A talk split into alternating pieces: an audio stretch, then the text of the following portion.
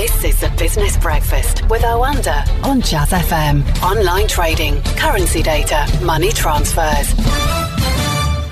Uh, very good morning to you, Craig. Let's talk about, first of all, the, the headline this morning about this huge customs bill, a big red tape bill. I mean, depending on what you read, 7 billion, 15 billion, and so on, it's going to be complicated, isn't it? One assumes, I mean, the, uh, uh listening to the Road Haulage Association yesterday, it doesn't look like there's been much conversation between them and government, but I'm guessing that most people saw this coming. It's really difficult because people will have seen this coming. It doesn't necessarily mean that they were prepared for how to actually deal with it.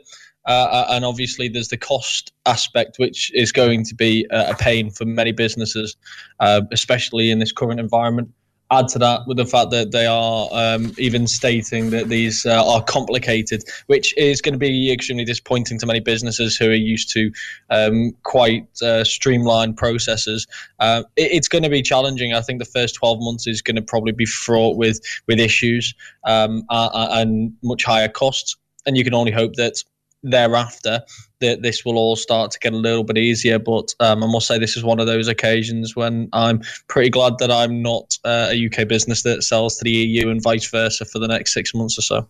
Retail sales have jumped back in this country, haven't they? Does this mean that people are spending their savings? Do you think? Because that's what uh, everybody's hoping for: is spend, spend, spend, get the economy back on its feet. Yeah, I mean, we've seen a one month bounce back, so it is encouraging that we are seeing a bounce. But then we have obviously uh, seen a, a, sharp decline over the uh, since March uh, through to uh, May. So there is still a lot of ground to make up, and ultimately, footfall at uh, the retail outlets is still down by more than fifty percent. So until we start to make up that, I don't think online is going to quite make up for it. There's certain areas which have done um, extremely well things like computing. Obviously, people working from home, spending their time doing uh, other things at home is one area that has done uh, very well out of this. Home improvements is something that's done very well out of this. But if you're a clothing outlet, then you've very much struggled and you will continue to struggle even now. So there's certain areas where we still need to continue to see a strong bounce back, but it's an encouraging start. But we will be contrasting the employment figures, won't we, later in the week with this, which will paint not necessarily a true picture of what's going on, but a very depressing one, I would think. Yeah, I mean, it, it's really difficult because, as we've said before, the way that the UK computes the unemployment um, doesn't account for furloughed workers. They're still effectively counted as employed. So until people start, until companies start laying off these workers, uh, and we've already had major announcements, but whether that actually kicks in until later on in the autumn is a different thing. So unemployment still in the UK is still extremely low, and even on Thursday, we're only expecting it to rise from 3.9% to 4.2% that's not going to stay that low for very long. Later on in the autumn, it will start to get a much more realistic figure of where it will land, um, uh, and, then, and, then, it will start to get a lot more depressing from there on in. But right now, they, they're still going to look far better than the actual real situation highlights, especially when you consider we're still seeing thousands of jobs, it seems, every day being announced. The Huawei row rumbles on, doesn't it? And now you've got BT saying um, it, it you know, it's going to be very, very difficult indeed to extract it from, uh, extract its technology from its particular um, technology. And yet, there are all sorts of different shades to this, aren't there? We understand that China is stepping up its own semiconductor um, manufacturing, given the American um, embargo on WorldCom equipment and so on, uh, and, and all these complications.